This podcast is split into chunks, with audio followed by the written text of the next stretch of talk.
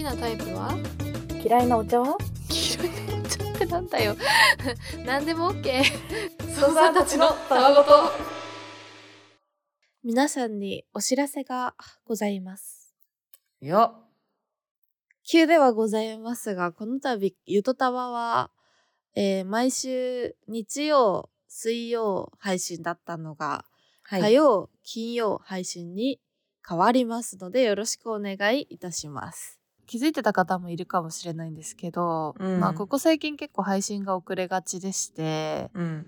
まあ日曜の配信のやつが月曜になってたり水曜に配信する予定のやつが木曜金曜ぐらいになってたりすることが多々あったのではないかと思うんですね。ええ。でそれにはまあ訳がございましてうん。えっと土日に収録してるんですねこれね。はい。基本的に。でそうなりますとですね土日まあ日曜日に集まる時もあって日曜日に集まるとすると、その日夕方とかに撮ったものをその日の夜中にあげなきゃいけないっていうですね信じられないスケジュール でやってねだったら生配信と同じじゃないかというね。そうなんですよ。ほとんどね生配信信みたいなことをやってて、でも編集入れてるからちょっと曜日を変えた方がこれは賢明なんじゃないかっていう判断でございます。平日にやっぱさ聞いてもらいたいっていう思いもあったりするしさ、結局日曜の夜だったりするとわかんないけど。いやなんかこうね別に土日に聞いてもらってもいいんですけれどもね。初耳だった平日に聞いてもらいたいという思い。そうだったんかってなったわ今。私は別に土日でもいいです。でなんか一応さ曜日決めるときにさうん。操作の感情になって決めたりしたじゃん。あそう最初そうだったね、うん。なんかやっぱ土日にも週の終わりに聞くのと週の半ばちょっとねこう、うん元気になる疲れ時にてきた時に聞くみたいな。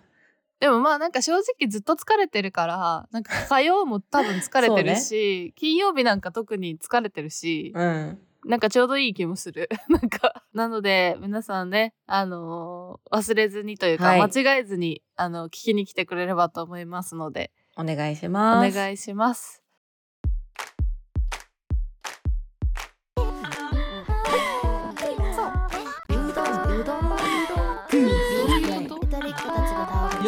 好きだよ。疲れたかはい、です。ただ、大好きなんだそりゃ。操作ネームパーカー。ほ本当にあった、ん？な話。これは8月の中頃、まだ暑さ厳しい夕暮れ時でした。仕事終わりに駅まで一人で歩いていると、前方に何人かが固まってざわざわしていました。うん。なんだろうと思いながら歩いていくと、歩道と車道の間、ちょうど段差になっているところに、額と口から血を流しているおじいさんが倒れていました。大丈夫なんて話だ。ね。思わず、どうしたんですか？と尋ねると、そこを仕切っている様子のおばさんが、仕切っている。この方、段差につまずいてこけちゃったみたいなの。と。話を聞くに、おじいさんは僕が立っている歩道から、片側2車線の車道を挟んで、向かい側にある自宅へ帰ろうとした時に、段差につまずき、顔から車道にこけてしまったとのこと。そこからは意識の確認をしたり、救急車を呼んだりを手伝いましたが、幸い意識ははっきりしていたので、救急車がそろそろ到着というところで僕は帰ることに。じゃあ僕はここで、と声をかけると、仕切っていた MC のおばさんが僕に向かってこう言いました。僕、ありがとね。じゃあね。Have a nice day. Good luck. お分かりいただけただろうか。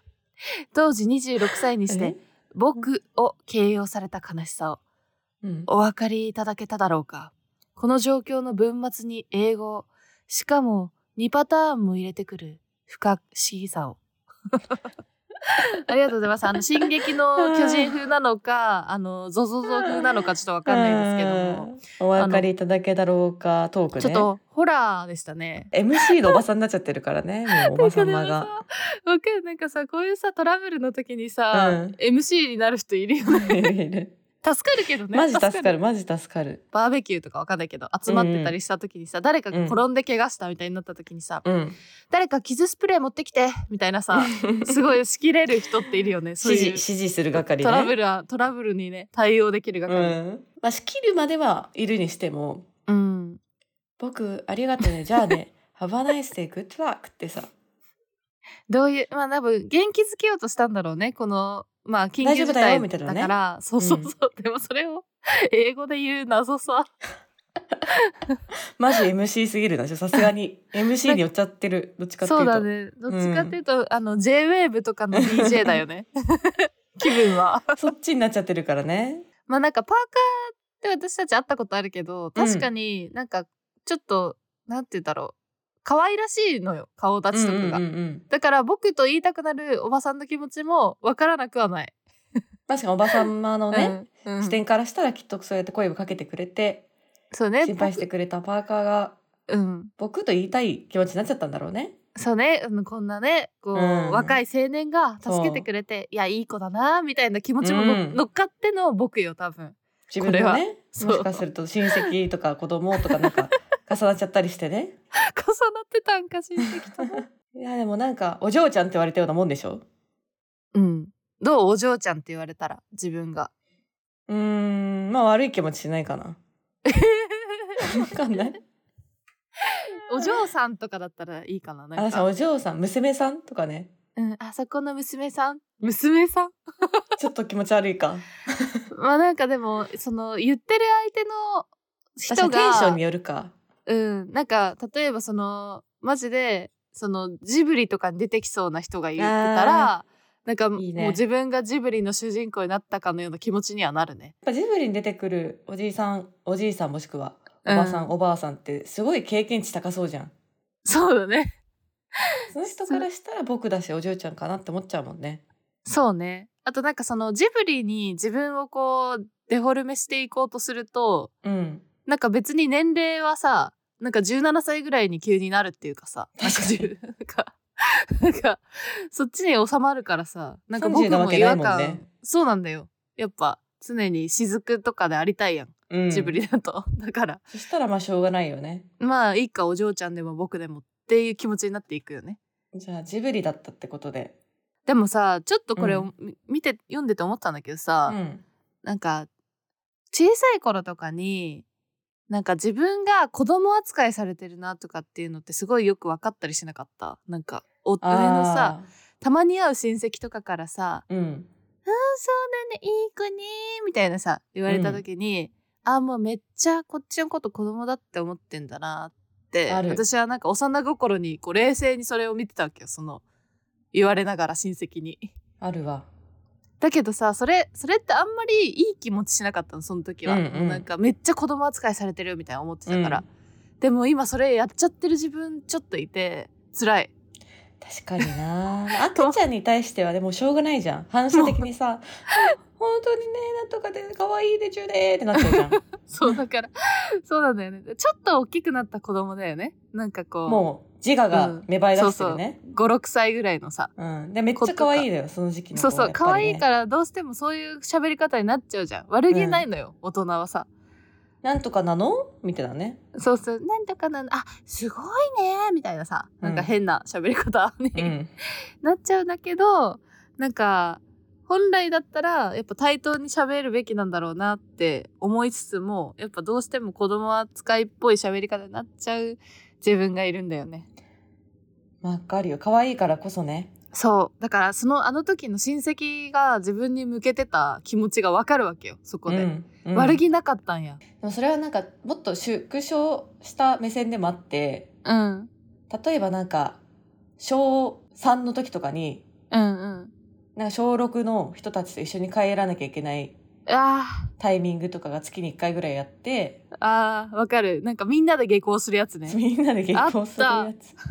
名前忘れちゃったけど。集団下校みたいなやつ。そうそう集団下校みたいなやつの時にやっぱ小6のお姉さんは仕切るんだけどうん。小6にとっても小3ってめっちゃ子供なのね。まあそこのね3年マジででかいから。で。かいからさ。だからもう本当にあなんか小3若いねみたいな。なんかさ 今思うと意味わかんなって思うんだけど。でもなんかそのくだり永遠にやってなえい永遠にやってる。中学入っても中1は中3に言われるし。多分今うちらが30ぐらいでうん。25の子のことを若いねって言ってるのを多う分ん 50, 50代ぐらいの人が見てたらマジで茶番やんって思ってるだろうしね。確かにな。それ永遠になってんのよその構図、5歳から3歳差で若いねってなんやねんっていうね、うん、なんやねんっていう変わんねえだろって多分思ってるから先輩たちはさ ずっと。さらにそれはどんどん広がっていくだろうしね。そうなんだよ。多分うん。80歳ぐらいの人からしたらもう60も70も変わんねえやろみたいに思ってるから、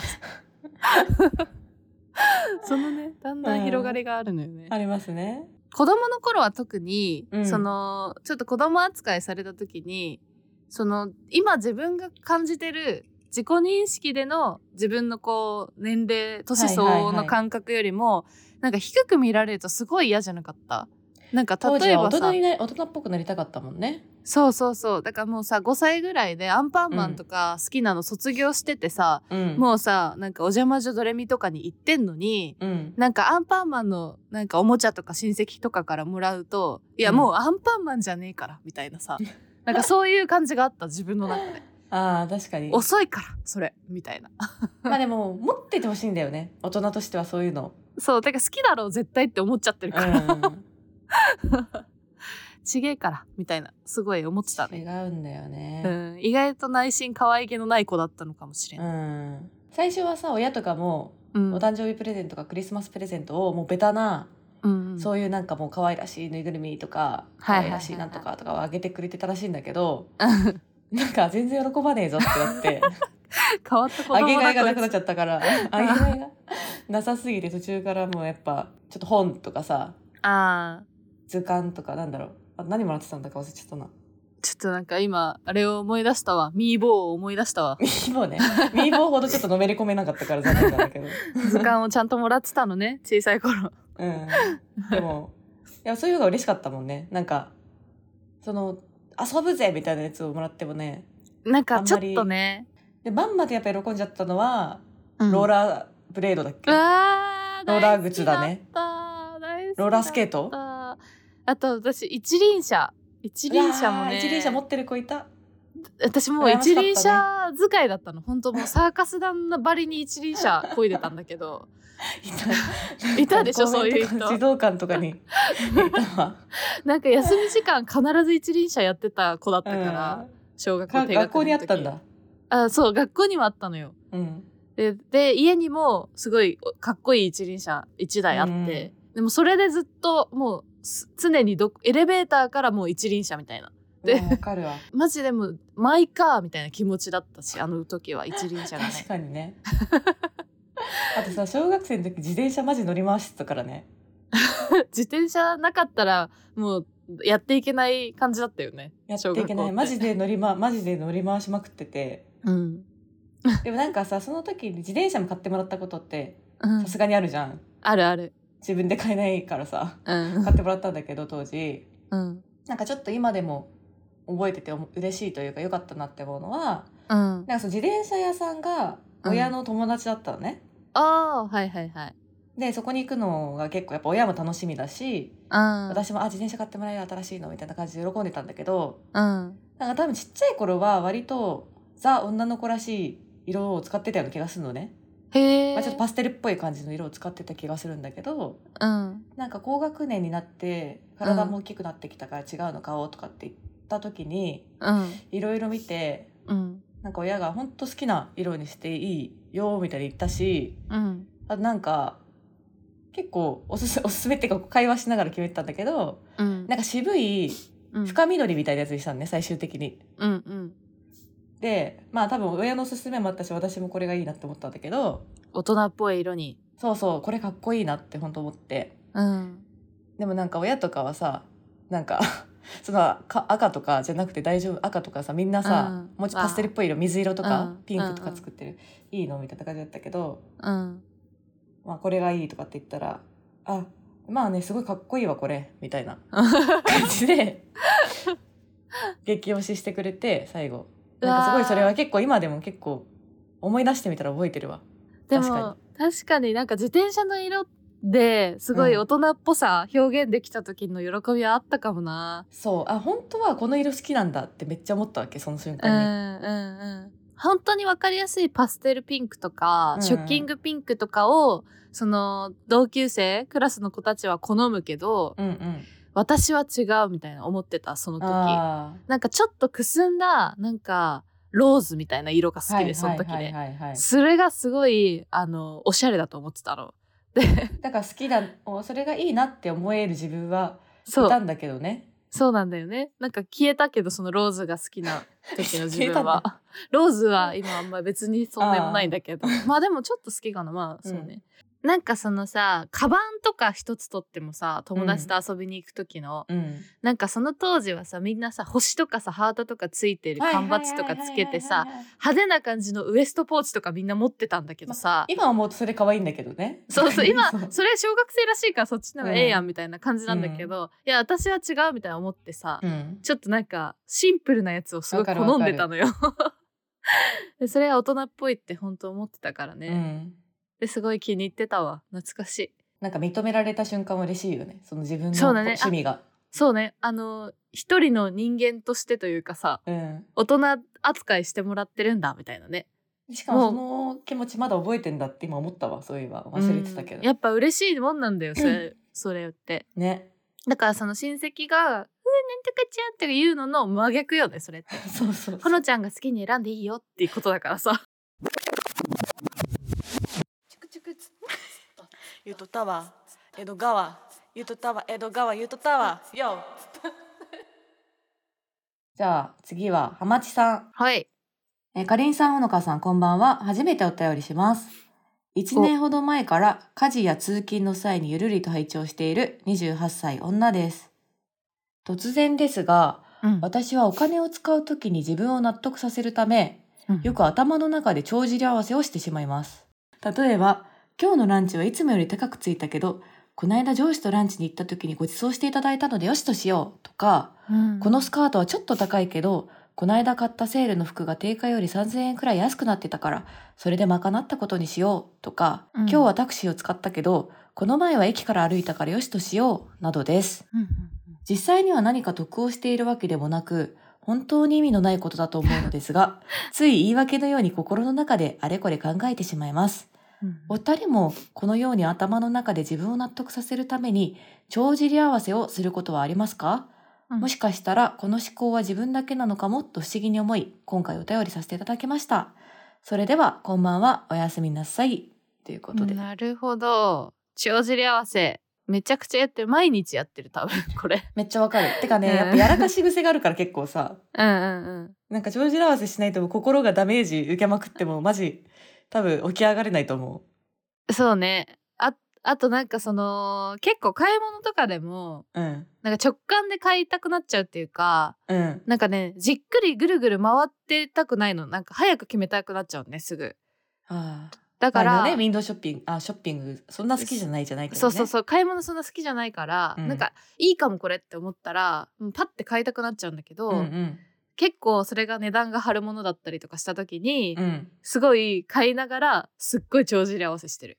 いやこれはまあ1万円するわけだけれども みたいな。でも私はなんかここ3ヶ月ぐらいそんなに服を買ってないよね。ってことはもう割る算したとしてみたいな。うん月めっちゃわ3000かるわ円払ってるみたいなもんだからそのめっちゃ安いやんこの服みたいななんかその原価償却の考え方めっちゃやっちゃう やっちゃうけど絶対意味はないのそれに。決めるもんね。あこんだけ3万とかさ2万とかもうほんと高いの買っちゃった場合ね。であとなんか、まあ、安い服を何着も買うよりこうやってお気に入りの服を1着買った方が、いやもうこの年になったらむしろいいのかもしれないみたいなさなんかよくわかんない、なんかそういう心の帳尻合わせもしてる。いやもうほんと心の帳尻合わせだらけよ。だからそうしないとやってられないんだよ。あとそんなさ細かくうん。あの家計簿つけてないからうん。なんか家計簿代わりみたいになっちゃってその心の帳尻合わせが。なんかでもねそれ絶対家計簿ね。全然数字ぐちゃぐちゃなんだよ。ぐしゃぐしゃなんだけど。心の感覚であ今月多分こんぐらいだなみたいな。めっちゃ傷ついてるからみたいな、うん。ほんとびっくりする。クレジットカードとかの明細が来そうてさなんだよ。マジえでね。こんなに使ったん？ってなっちてさ。びつもなのよ。そう。で大抵電子書籍とかさ漫画とかでさああとあれねなんかコンビニなんかあファミマファミマファミマみたいになっててうわなんだこれみたいな。腹が立つよねあれ自分に対して。一番腹が立つ瞬間だよね、ほとんどコンビニで飲み物買ってることが多いね。本当あとにグミとかなんかそう。朝食ね。あれもそうじゃない？なんかカロリー計算的なのもなんか。確かに。今めっちゃそれ確かにあ起きてるわ。そうなんかいやなんかすやっぱハンバーガーとか食べたいなって思った時にさすごいお腹空いてて、うん。いやこれからハンバーガーを食べるわけだけどまあ明日はサラダにすればいいかとかって思うんだ でも実際その明日になった時になんかサラダうんプラスなんかワンお菓子とか食べちゃって、多分何の意味もないのそれも。そうなんだよね。でなんか今さアスケン？前話したかもしれないけど、あー。カロリーのさやつやってんだけど。怒られるからねちゃんとやんないと。マジで 帳尻合わせ聞かねえぞってことをし可視化されるからさ 辛い気持ちになっちゃうわけ。だってその日その日で怒られるもん そその日その日であもう越したわ塩分みたいな感じになって。なんかさ会社の人がさアスケうん。ンめっちゃ頑張ってやっててさ、うん。すっごい毎回でも切れてんのそのアスケンの女に。なんかもう、うん。今日もアスケンの女に怒られましたみたいな言ってて。アスケンの女に毎日説教されるから。厳しいんだよねアスケンの方はね。自分の秘密を知っちゃってるからねアスケンの女はそうなんだよ。全部はうん。バレてるから、超プライベートししかもなんか写真で結構分析かけてるからなんかしょっぽい朝ごはんとかめっちゃ見られちゃってるわけ。よなんかしなしなになったバナナとみたいな。恥ずい。牛牛乳をなんか紙コップに入れたやつとみたいななんかなっちゃってるからすごい恥ずかしいわけ。よばいね。なんかアスケンがもし個人情報漏洩みたいなことあったら、マジでみんな恥ずかしすぎて死ぬでしょ。やばいよ。こんな食生活なん？みたいな、うん、ボロボロの食生活が本当の食生活がバレてしまう。シリアルとかじゃないから。全然違うから。スムージー飲まねえから。飲まねえから。時間系もあるか。なんか。ある。駅まで徒歩うん。10分弱なんだけど、うんうん。なんかいっつもギリギリに出ちゃった時にうん。ちょっと走るのね。うん。でちょっと走るとうん。なんか3分前に本当は出たかったのにそう余裕だった時間だったら多分めっちゃ歩いてたんだけどうん。まあ遅いから走ってますとうんうん。あ今すげえ帳尻合わせしてんなって。だからあー。時をかけてるって思う。時をかける少女になって時をかける少女に本当になってるって。その時毎回思めっちゃわかるわ。走ってる時にさいつも思うのは、なんか昔小学校とか中学校ぐらいで習った、う、うん。あの速さの問題を思い出すの A さんが B さんがってやつね。そうそうそうそう。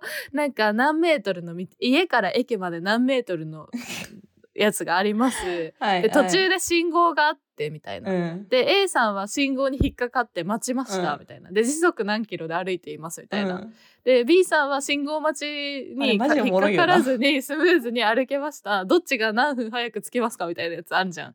ある。であれをめっちゃ思い出す。信号待ちとかにめっちゃ引っかかった時にうん。あ私は今その信号待ちのロスが 何何何分あってみたいな。うん。だけどこの後走ればなんかその追いつくからそのロスうんの。分の、っていうなんかそのスムーズに行けた時の自分のなんか像虚像みたいのが見えてるそうそうそうそう。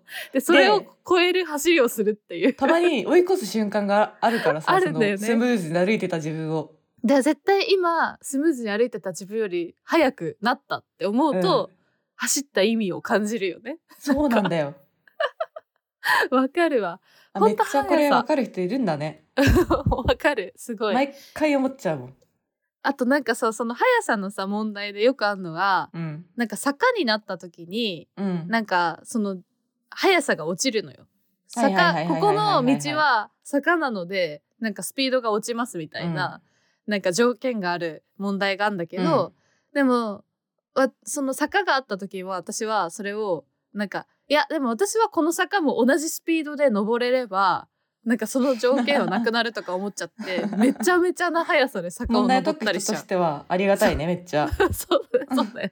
誰も私の速さの問題は解いてないんだけど 脳内でそれを考えちゃってるみたいなね。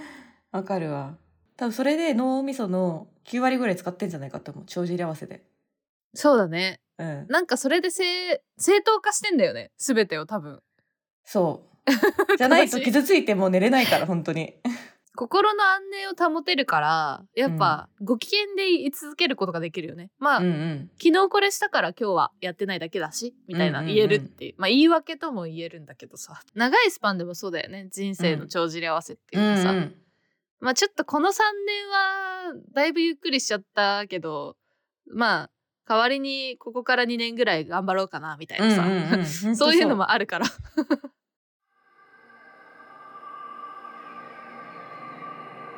ゆとたわゆとたわ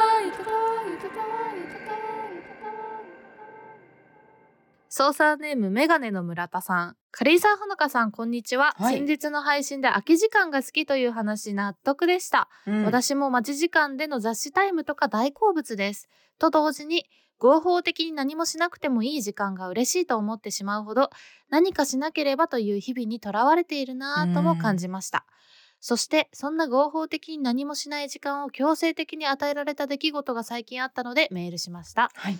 先日大雨で新幹線が止まったというニュースがありましたが私静岡付近で止まった新幹線に乗っており車内に缶詰トータル20時間半かけて目的地に着きました、うん。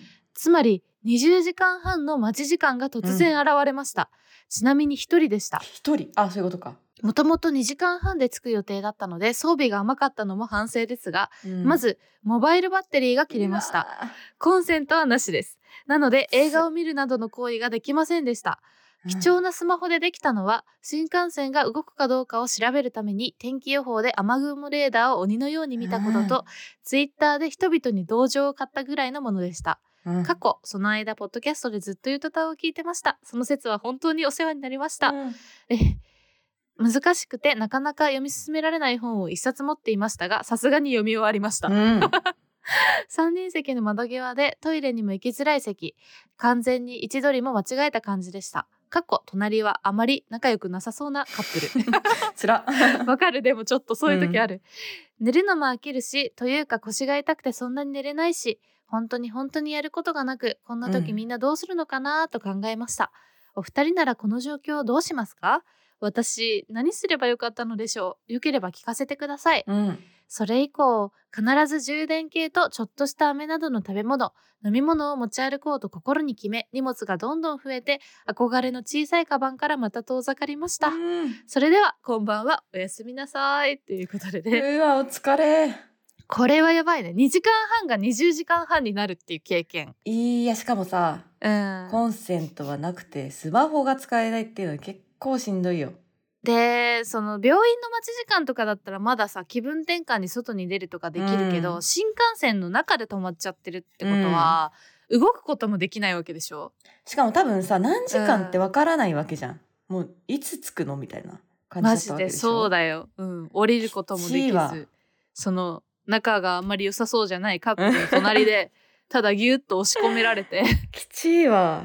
こどうする？れは ?20 時間半さ、うん、もう新幹線の20時間車内に閉じ込められましたってなったら。20時間半って本当に長すぎると思う。でもなんか、もう一日だもんね、ほとんど。そうだよ。だって寝寝たりしなきゃいけないよね。まずうんむしろねだって。睡眠取る時間だよね。睡眠はまあだから6時間ぐらい睡眠取るとして。うん。でも寝れないんだよね、多分こういう時。いや、絶対寝れないよ。だって、うん。椅子だもん、ただの。そうだよね。新幹線の寝る設計になってないんだから、まずそもそもさ。えー、どうしようかな。うん、やっぱさこの間そのパーゴルさんブッダさんとかモカちゃんとかさ、うんうん。と一緒にあのカードゲームとかボードゲームしたじゃんあ、はいはい。インサイダーとかうん。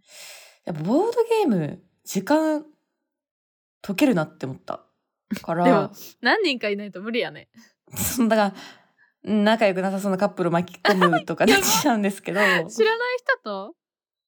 あいやでも多分みんな飽き飽きしてるからあり得ると思うでも。さすがに。でも確かに、うん。なんか7、7みたいなこと？うん。起こしてもいいかも、ねうわ いや、なんか20時間半ってなると、もうそれはさ、仲間じゃん。だってこの非常事態を一緒に経験してる。ーうんなんかそれこそさ、さ震災とかさ、なんかそういうさ、緊急事態が起きた時にさ、うん。偶然その近くにいる人と話してそこから友達になった人とかいるって聞くけどはいはいほんとそれと同じ状況だと思うからこれって割と。だからなんかその自分の世界がうん。広がる感じだよね。もうか話しかけていいっていうもう自分のテリトリーにみんななる感じだよね。そう。まあで同じ状況にもううん。この状況を分かち合える仲間はそのすぐそばにしかいないよみたいな状況だからさ。うんさすがにカップルと話すし話す？じゃあ、まずね。うん。とか、まあ、トイレとかまで立ってみてなんか気が合いそうな人に話しかける、うん。やばいっすねとか言ってうねん。ちょっとこの状況やばくないですかって、うん。実は自分インサイダー持ってるんですけどやります一緒にって。ゲームマスターがいた。急に陽キャ、陽キャすぎるね えーでもなんかその社内の人とかでさ人狼とかできたらめっちゃ楽しそうじゃない？めっちゃ楽しそう。それでさ どういう人間か分かんないわけだよしかも。めっちゃ楽しそうすぎる。なんかあれみたい。オリエント急行。確かに。で怖いな。すごい。急に社内の人と知ら見知らぬ社内の人と喋るってなんかめちゃめちゃミステリーな感じがするよね。ね。それはそれなんかちょっといいかもね。できるかな？勇気があればだな。あともうなんかみんな疲れてて、うん、そんなゲームボードゲームとかしたくないよみたいな感じかもね。感じかもしれないけどね。ノリがね合わない可能性ある、ノリが合わない可能性ある。うんでもなんか安めの飛行機でさうん。ヨーロッパとか行った時さもうほんとまあこの子の方が大変なんだけどいやわかるよ。めっちゃ大変なんかあまだつかないんだみたいな感じえだった私も本当そう十だった。何時間とかそうだね。私もスペイン行ったけどトランジットしてさ、なんか本当に永遠につかないかと思ったね。そう。でしかもなんかその時一人だったからもううん。それこそ隣の人はさうん。なんか同い年ぐらいの男の子だったんだけど7じゃん。7なんだけど さすがに話しかけでもめっちゃ話しかけたいなってその時めっちゃ思ったの覚えてるわえー、話しかけてほしかった。それ出会いだったよ、出会いだっ多たねこれね、話しかけられなかったわ。多分ね隣の人も同い年ぐらいだったからちょっとそわそわしてたっていうかなんかつまんないな、いやいいやん。妄想ねこれ。私の妄想ストーリーだからねこれ。してたと思うよ。あでもそういうとこからやっぱ出会いって始まるよね。やっぱたまにドラマとかでもあるもん、ん、うん。うん。新幹エレベーター線とかとかね。飛行機とか。ベタなやつで言うと。荷物が増えちゃうって話？うんうん本当思うよね。なんかその念のためっていうのがどこまで念のためすりゃいいのって思ってさ。まあいいや今日はこれ使わないだろうとかって思って置いてくとさわ使うんだよ。欲しあ持ってくればよかったみたいなさ。なんかさたまにさその、大災害が起こるかもっていう不安に苛まれるあのタイミングが来るじゃんこう、うん。まあ日本に住んでるとみんなあると思うんだけどさ、何ヶ月かに1回もしかしたら大災害が次来るかもみたいなさ、うん。まあ思った時にさずと言われてるからね。そう、なんか急にさやっぱ YouTube とかで動画とか調べてさ、うん。何が必要かみたいな見うん見たりするわけよ。でそうするとすごいいろいろ必要なものが書いてあってそうなんだよ。でそれはでも毎日絶対持ち歩くことはできないわけよ。うんだけどそうどうしたらいい？の あとなんかそのベッドの横にく運動靴を置いとくとか、はいはいなんか書かれてんだけどそんなことしみんなしてるって感じだし。難しいよ ねそうなんか全部は無理。だけどそういう気持ちやばいかもみたいな思ってる時はたって思うかもしれないじそうそうそうゃんでも。後悔する可能性あるから。うん。って思うんだけどっていうね。なんかそのランクをつけてほしいよね。これはマジでやってくださいみたいなそう憧れの小さいカバンの日もそれは絶対持ってくださいみたいな。うん。そうそう。絶対にこれは持っててください、うん。これはあのカバンに余裕がある日は入れとくと カバン基準でさ ちょっと言ってほしいよね。それはそうしてほしいわ。うん本当になんか全部入れたらもうキャリーバッグみたいになっちゃうからさなんかさあのポッドキャストウィークエンドとか主催してたさ集いの今井さんと前にご飯に行った時にさ、うん今井さんのカバンがさめちゃめちゃでかかったの。私それすごい忘れられないんだけど 本当に死ぬほどでかいカバンを持ってたの。多分備えてたよねいろんなことに。えそうそれでえ何が入ってんですかそのカバンみたいな、うん。確かその時話題になって、うん。そしたら「え見ますか?」みたいな感じで、なんか中身を説明してくれたんだよ。うん。そしたら本当にあのドラえもんのさ4次元ポケット並みにうん。いろんなものが入ってて、でなんか確かその時今井さんが言っててえーこの人面白って思ったのが、うん。なんか僕はなんかそのみんなで出かけたりした時にあれあのハサミあったっけ？あったらよかったなみたいな時にスッて出せたいみたいな。なんかその欲求があるから、うなんか何もかもを持ってるみたいななんか 言ってて。ない発想だよねそれは。みたいな。すごーってなったのよその時。みんな騒然としたもんね。びっくりしたもんね。どういうことって思ったけどその、うん。でもそれが気持ちいいっていうかそうでありたいって思いがあるみたいな。やーすごいすごいよ。だって重いよ。そうだよ思い。でももしこの20時間半缶詰の時に、うん。その今井さんが横にいたら何でもあったよ多分あのモマイルバッテリー持ってますよってことだから多分。うわ、いてほしかったね。3個ぐらいあるんだよみたいな。な、そう多分絶対そうだったから。ママバッテリーめっちゃ持てたと思う。めっちゃ持ってた感じあったようんね、うん。PC 周りのね機材大量に持ってたからね、その時モバイルもバッテリー重いからね。すごいよね。だから、うん。重さを気にしないってことだからねそれって、うん。でもあれ日常であれってことは多分こういう新幹線とか乗るレベルの時だったらもうやばいと相当持ってきてくれてんじゃない？いろいろそれこそ本当にボードゲームとかさ、いや持ってる多分。持ってるよね。万がトランプとかたまに持ってきてる人とかいるけどきっとそういうタイプだよね。そう多分一人での出張だとしても万が一があるから多分持ってる万が一の。一人の出張万が一のトランプが入ってるね。いやすごい。いやあれは私結構衝撃だったね、うん。ほんと自分がやっぱ準備不足のタイプの人間だからさうん。あんなにたくさんとしかも男性であんなにたくさん物を持ち歩いてるっていうのが結構珍しいなと思って。確かにね。うん、女の子でね何でもいろいろ持ってる。ティッシュとか何種類も持ってるみたいな子はさたまにいるけど。とか何種類も持ってる。あとメイクポーチ3個ぐらいずっと持ち歩いてる子とかさいるじゃん。確かにいるね、うん。マジ助けられるそういう時。そうなんだよね旅行の時とかにも「ああるよ、クリーム4種類ぐらいあるから好きなの使っていいよ」とか言われてさ本当に「ありがとう」みたいな。すごいよね。あれちゃんとしてて。